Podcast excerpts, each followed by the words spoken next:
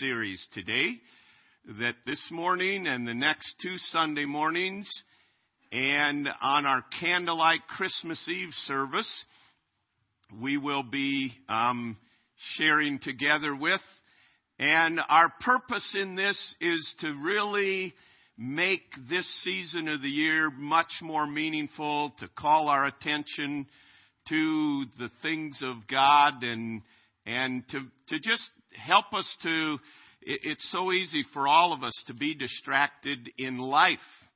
Um, but for all of us to really gain the most out of this season um, for God's honor and glory. And we trust that um, that you will have just a, a great season and that this can be a small part of helping make it meaningful. One other announcement that the widows that will be coming over to our house today for lunch, we'd like to meet with you right in the back, right back there by Maso afterwards so we can figure out the car arrangement and how we're getting everybody out there and so on.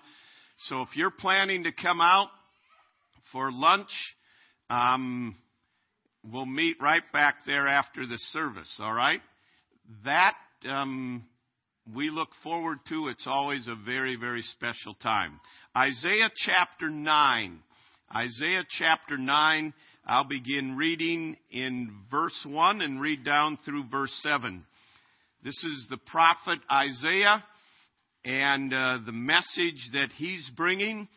Nevertheless, the dimness shall not be such as was in her vexation, when at the first he lightly afflicted the land of Zebulun and the land of Naphtali, and afterward did more grievously afflict her by the way of the sea beyond the Jordan in Galilee of the nations. The people that walked in darkness have seen a great light.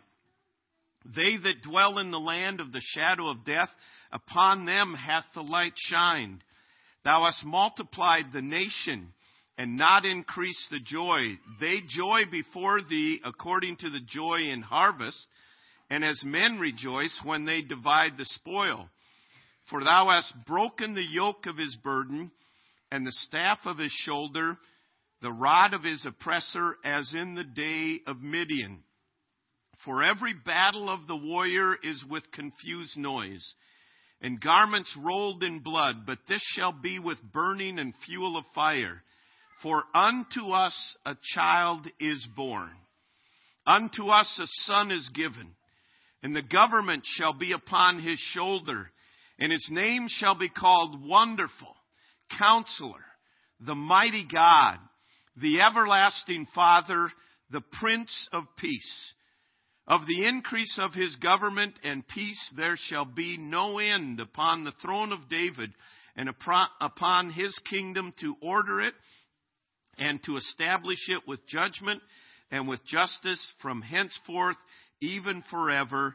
The zeal of the Lord of hosts will perform this. Let's bow in prayer. Lord, we thank you for your written word. We thank you that it is the standard we thank you that it, your word is a living book and that your spirit is here to minister and open our eyes and our understanding and to make application in our lives. So Lord, we, we ask for your mercies today. I pray that you truly would uh, awaken our spirits to the things of you. In Jesus' name, amen. Think about 700 years ago. Um, 700 years ago would have been what year?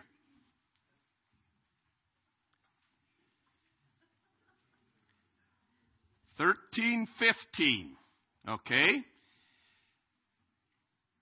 Thirteen fifteen. What are some I mean, seven hundred years that's a long time. What are some major world events that have happened in the past 700 years? Revolutionary War. Discovery of America, 1492, so that's getting back closer. What are some other in the last 700 years? Reformation, okay? Pardon? The printing press. What year was that? Do you know? You're not being tested on this, okay? I'm just. 700 years, a lot of things happen.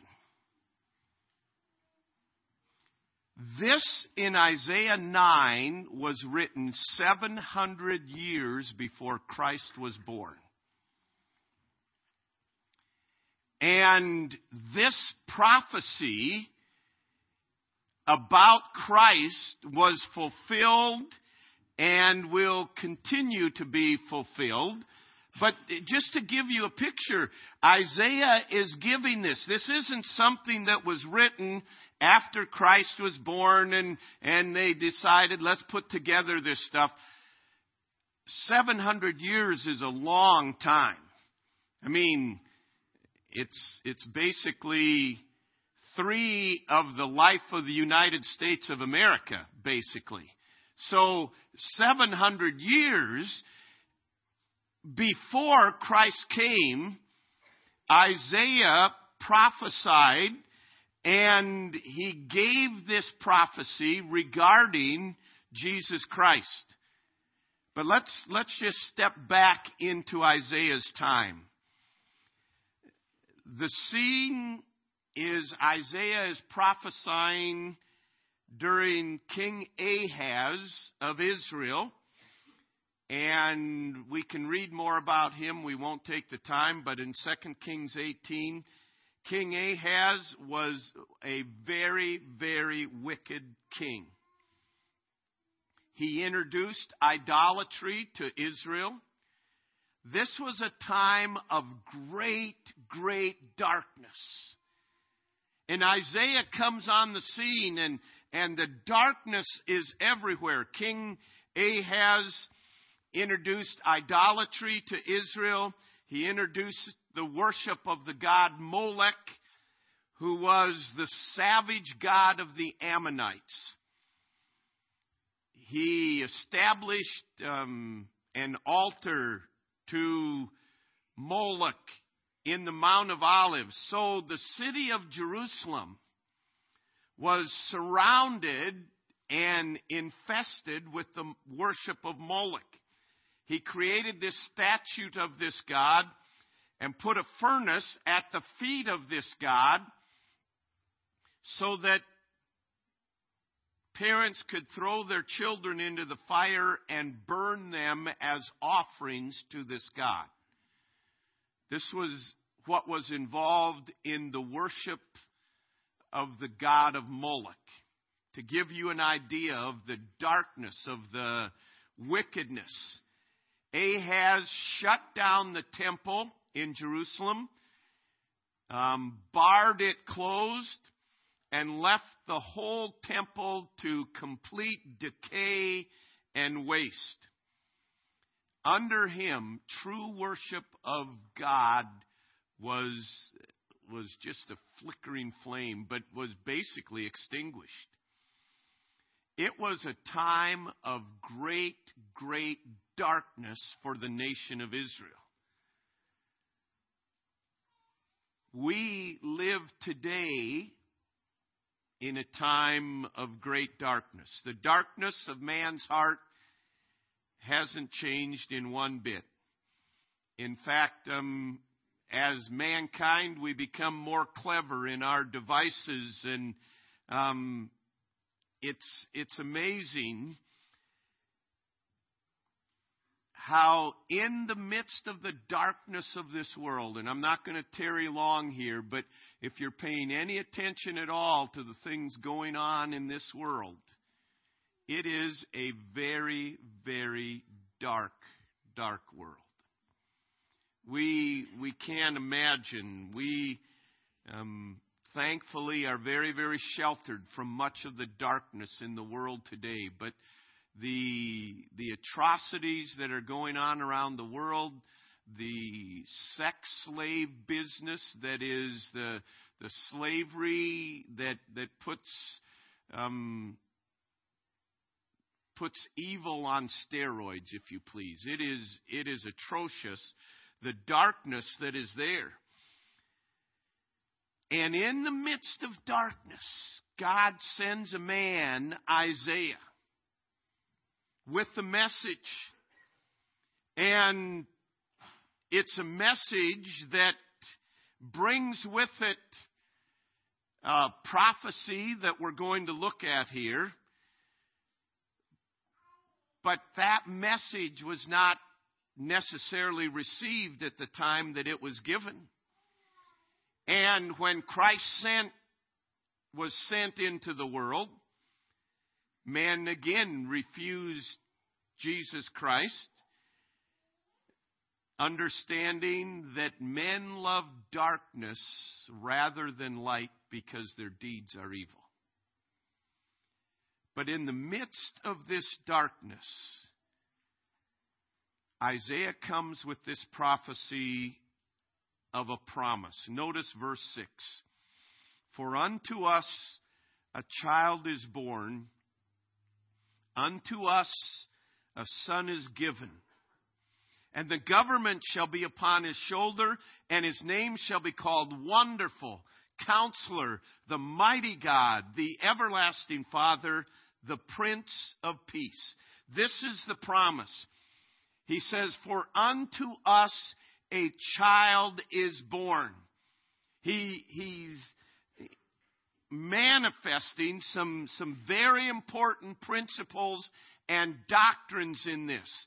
This phrase, unto us a child is born, and the phrase, unto us a son is given, is not just a a repeating of what he'd already said. It's not a, a sake where he is, is being redundant. It's not where he's repeating himself to make sure that you heard it. When he says a child is born, those hearing this understood that this was a child that would be born of woman and it manifests his humility. This is a Savior that he's talking about here. And he said a child would be born, and it, it's dealing with his humanity.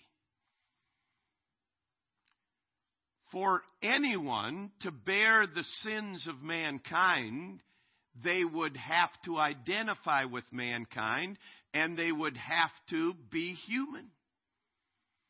Jesus Christ was born of a woman. In, in Isaiah chapter 14, we find another prophecy. In, in Isaiah chapter 7, excuse me, in verse 14, Therefore the Lord himself shall give you a sign. Behold, the virgin shall conceive and bear a son, and you shall call his name Emmanuel. So, first of all, a child is born. It manifests his humanity a son is given. Notice this the son is given. He is emphasizing not the humanity, the son, the son of who? The Son of God is given. He is not born. He is given by God. He had to be God man. So, this phrase, in, in the original language as they heard this. For unto us a child is born, and we know he is human. Unto us a son is given, the Son of God. This is God in the flesh. You say, I can't wrap my mind around that. That's right because God is far greater than us. We can't wrap our mind around the fact that a virgin would conceive. We can't wrap our mind around God, but this is God's doing. And he said, Jesus Christ is the God man. He is the Son that is given, and he is a child that is born as we read in Isaiah chapter 7 and verse 14. The virgin shall conceive and bear a son. That again is the humanity. And his name shall be called Emmanuel, his godhood, which means God with us. He is all of man and all of God, and this is the promise. Isaiah says, It is a very, very dark day. And he said, out of Galilee, and this is interesting, to the Jews, Galilee was some place that was looked upon with disrespect and disregard. It was a border town. It was a, a scum town area. Even yet to this day, it is not a highly populated area. And, and he said that out of Galilee would come this one that would be our Savior, that would be our deliverer. And he gives this promise. So it, it is hard for them to, to comprehend this out of Galilee. How could it come out of that? Everything about Jesus Christ went against the grain of the natural mind. He's the king. He would come as a king. He'd set up his kingdom. No, he came as a baby. As Andrew mentioned a moment ago, he, he came as a baby, helpless. We, we sang this morning, um, Hark the Herald Angels Sing one of the verses said, offspring of a virgin's womb, veiled in flesh the Godhead see. Notice that right here in this. It, it's teaching this important doctrine. Offspring of a virgin's womb. He's the offspring of Mary, humanity. But he is veiled in flesh, the Godhead see. Hail the incarnate. Incarnate means God in the flesh. Hail the incarnate deity, pleased as man with men to dwell. Jesus, our Emmanuel. Jesus, our God with us. So see, what, what we're, what we're celebrating here, darkness, darkness, darkness everywhere, and God sent his son in the midst of this darkness. The promise was given. And then Isaiah goes on and he begins a description about this gift. He says in Isaiah chapter 9, and his name shall be called it, it really isn't dealing with the specific names, although he bears these names, but Isaiah is emphasizing here a description of his nature and his qualities. So that's what we want to get in. What is this gift? It's, it's, it's the God man. It's Jesus Christ, but notice what he says. His name shall be called Wonderful beyond anything we have ever seen. Wonderful. Singularly unique. Extraordinary. So vast. Wonderful means so vast that we cannot understand the full meaning. That Jesus would be beyond all our expectations. It's interesting, this um, the, the Hebrew word that is used here for wonderful is the word Pele. And to the vast majority of you, that means nothing. But Pele is the world's greatest soccer player ever. I mean, his legacy goes on. Um, teams, his number was number 10. And teams um, desired best players desire to wear number 10. And Pele, I, I shared this with my wife, and she said, I'm sure they didn't know that when they named him that. I'm sure they probably didn't. To me, it's just a coincidence. But the fact of the matter is, it doesn't matter about the world's greatest soccer player ever. What it matters is, Jesus' name is wonderful. And throughout the Bible, we sang this morning uh, that medley about wonderful, wonderful Jesus, and, and we sang about throughout the Bible, you start noticing all the references to the, the wonder of Jesus Christ. There is no doubt when Isaiah calls this promised child by this name that he means to say that, that he is God, that he is beyond our comprehension, that this coming child that will be coming is the greatest wonder of the world.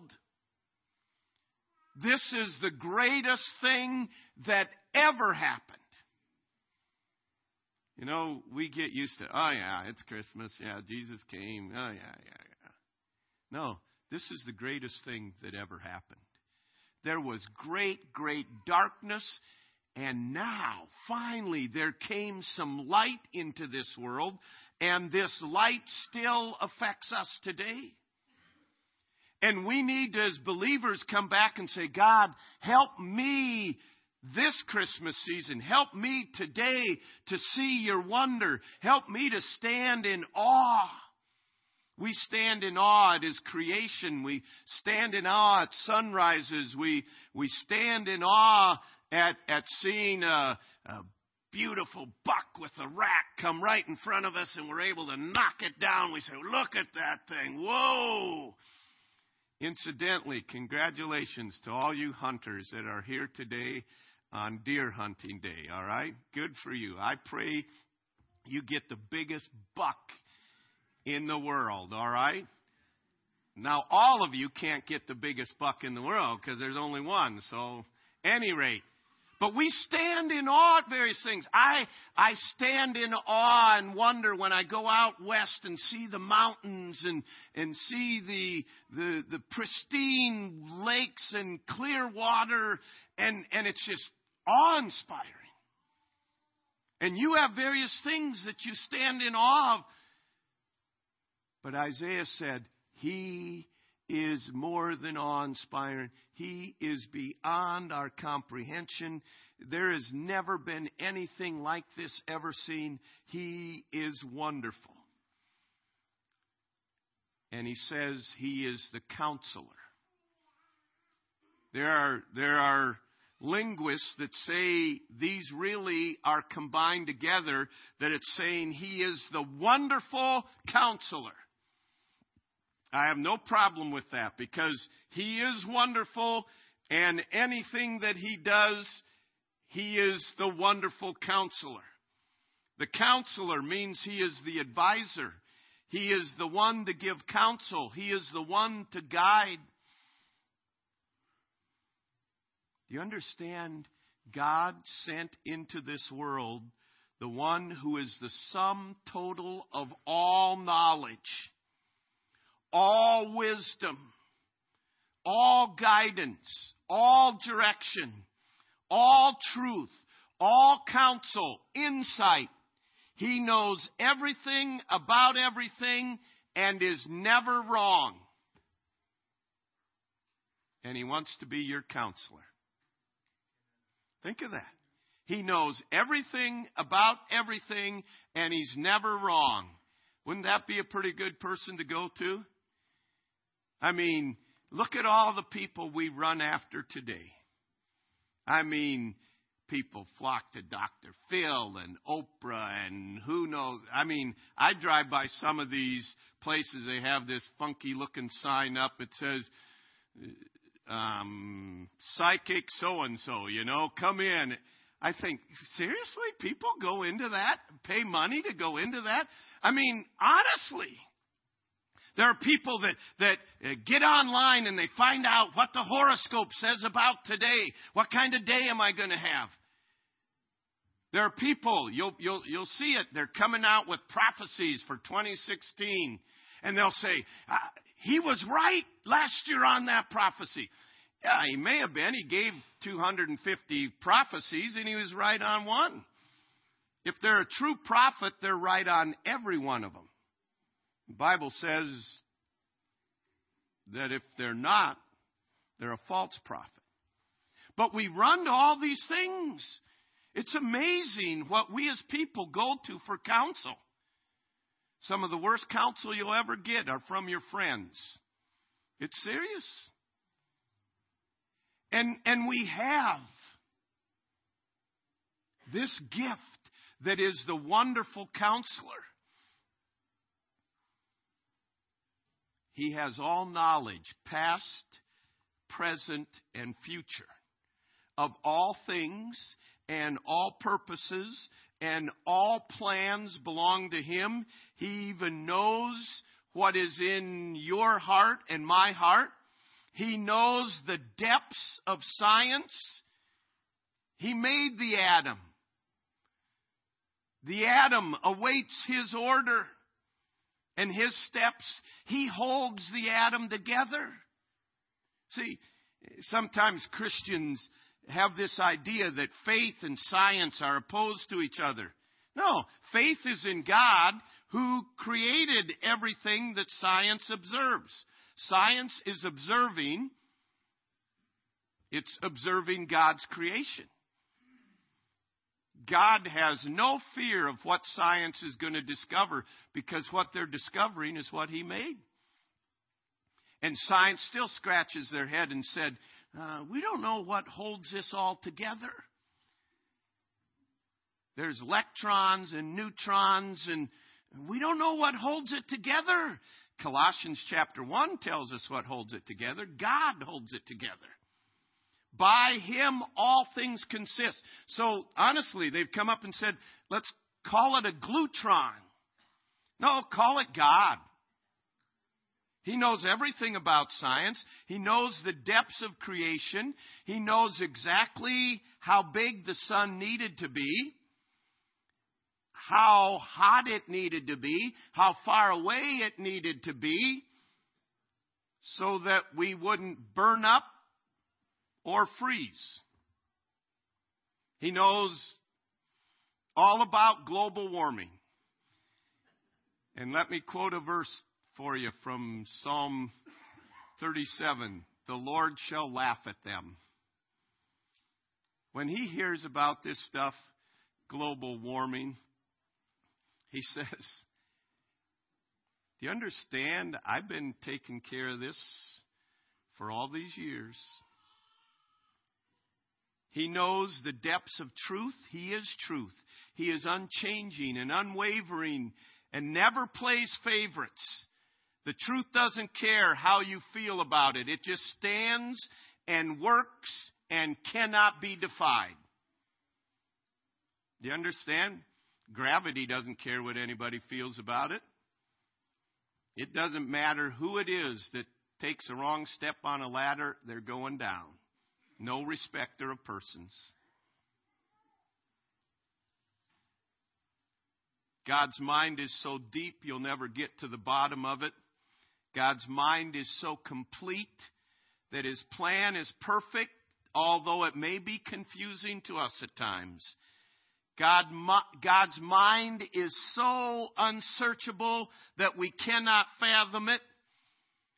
He may be doing something today that won't bear fruit for 50 years, but it doesn't bother him because he knows what he's doing. God's mind is beyond us. We're limited to what we see, what we hear, what we experience. Not him. He's not limited at all. And think of this. We try to give God advice. God is the wonderful counselor. He came to make known, Jesus Christ came to make known the Father, to reveal the will of the Father, and show us the only safe way to travel through this life. He is the wonderful counselor.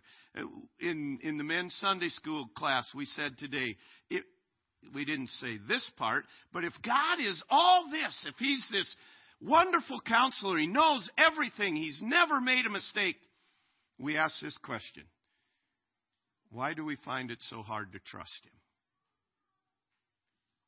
Why do we find it so hard to trust him?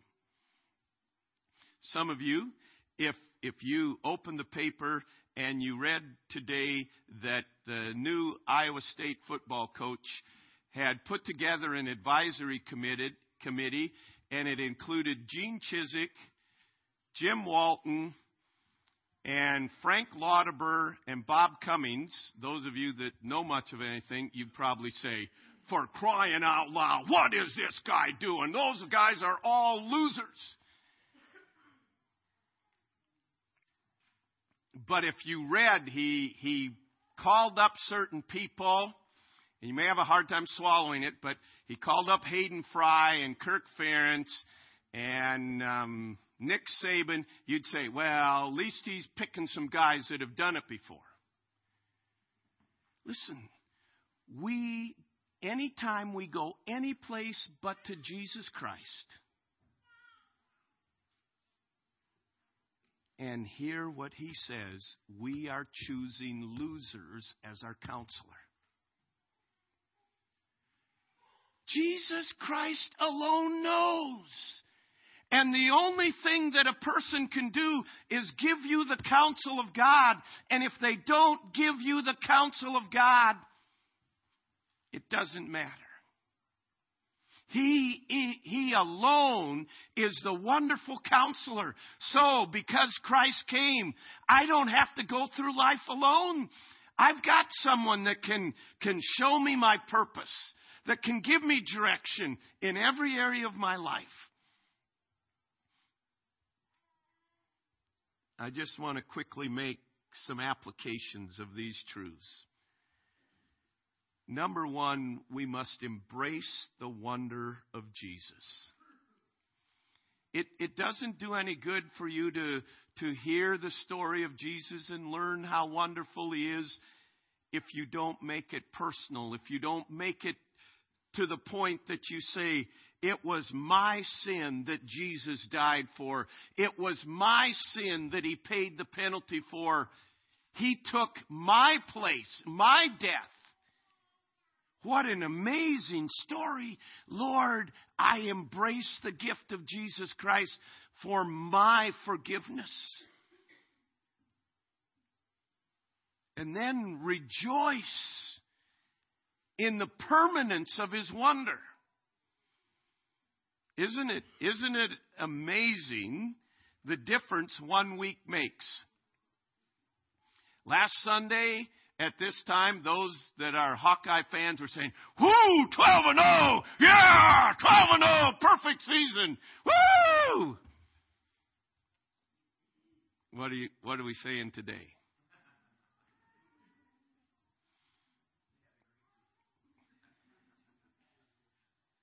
The luster's off it, though, isn't it? You know what? Even if they go to the Rose Bowl, it's just not the same. Jesus' wonder never changes. Do you know what? Even, even if your team, whoever your team is, wins and never loses, ever loses a game, their wonder's going to be gone because next year there's a new champion.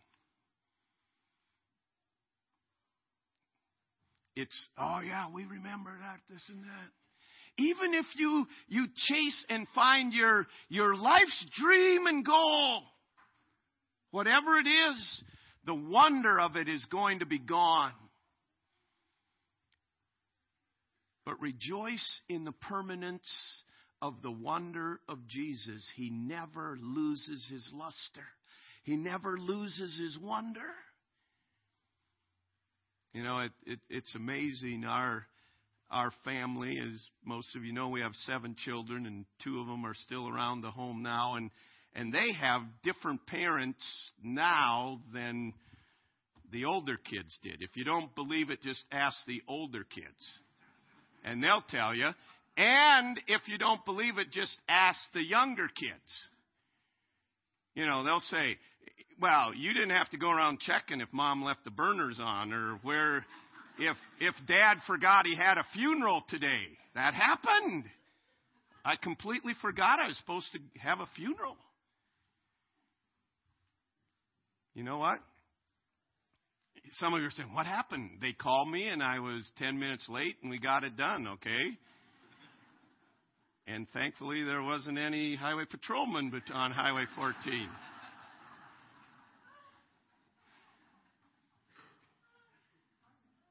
Jesus never forgets anything. And He is one thing that if you glory in Him, it never loses its luster. Rejoice in the permanence of His wonder. And thirdly, seek His counsel. Seek His counsel and then obey his counsel. It's not seek his counsel. Oh, good. It agrees with what I want to do. So, yes, let's go. No, seek his counsel. I was, I was reading a message that John MacArthur preached in the 1970s. And, and he said, you know, it doesn't matter what counsel you give them. My daughter's in, see, this is what I deal with. My daughter's in the nursery standing at the door going like this. Who paid her? Who paid her? Any rate, John MacArthur said it doesn't matter what counsel you give them, it doesn't do any good if they don't do it. He says, I can probably count on one hand, the people that have obeyed the counsel that I gave them. And I thought, whoa, he's a big shot and he has that problem. Me, a little shot, I guess it's not so bad. It doesn't matter if you seek God's counsel if you don't obey it. It doesn't matter that He's the perfect counselor if I go and do exactly the opposite. It matters that we obey. We did a survey, and you know what? When they go like that to me, that's like putting fuel to the fire, all right? Just to let you know, all right? We did a survey right here, and we said, list the, the one thing you think is the strength of the church and one thing you think is the weakness of the church. The strength of the church was um, the preaching of the Word of God and exalting Christ, and the weakness of the church was outreach to the community. Know what that tells me? We're hearing it and not doing it. That's not a good thing to hear, is it? God doesn't care what we hear if we don't do it. We're deceiving ourselves. And you and I must go to God and say, God, I need your wisdom. I can't be the husband I ought to be. I can't be the wife. I can't be the parent. I can't go to work and honor you working around here unless I have your power. God, I need you. How do I respond to this? We must get desperate for God's counsel. And then as He gives it, we must obey and then, number five, in conclusion, rest in the counsel of Jesus. If this is what God said to do, do it and rest in it.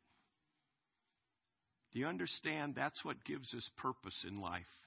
I'm just doing what God said to do. And you can rest in that.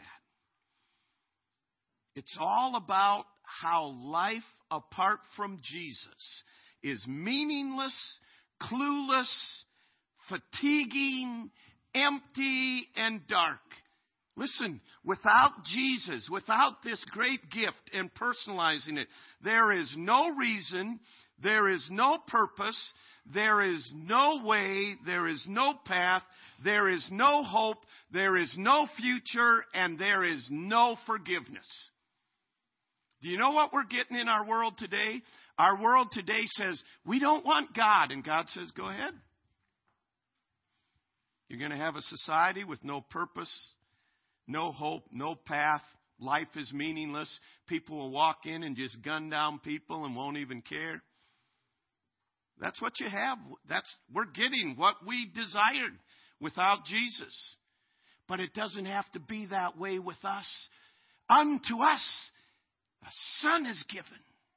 Unto us a child is born, and his name is Wonderful Counselor.